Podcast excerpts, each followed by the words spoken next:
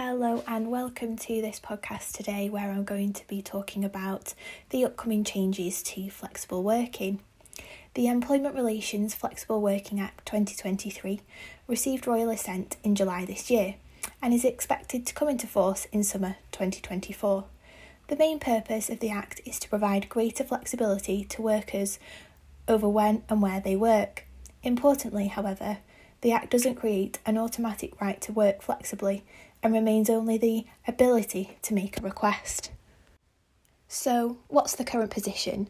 Well, an employee currently has the statutory ability to make a request for flexible working only once in a 12 month period, provided that they've been employed for 26 consecutive weeks. The request can be for a wide range of working patterns, including flexi time, part time, job sharing, and home working, and the employee must state what effect they think agreeing to the request would have on the employer and how that might be dealt with. When an employee receives a flexible working request, they are required to respond to the employee with their decision within three months of the date of the request, if no extension is agreed. However, they are not required to consult with the employee if they decide to refuse the request. So, what will the new position be? Well, the Act makes four main changes to the current regime.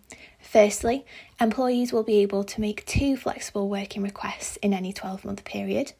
Secondly, requests have to be dealt with by employers within two months of receipt of the request if no extension is agreed, and that's a reduction in time of one month. Thirdly, employers are not able to refuse a request until they have consulted with the employee, but unfortunately, at the moment, there's no guidance as to what that must involve. Finally, employees will no longer have to explain what effect the employee thinks agreeing to the request would have and how any such effect might be dealt with. The government has con- confirmed it will introduce secondary legislation to change the current 26 week continuous service requirement to a day one requirement, which means that employees will be able to make flexible working requests on the first day that they start work. Furthermore, the government has confirmed that there will be new ACAS statutory guidance or a code of practice which will support the new measures. And what should you be doing to prepare for these changes? Well, whilst we are a few months away from the Act coming into force, employers should look ahead to prepare themselves for the changes.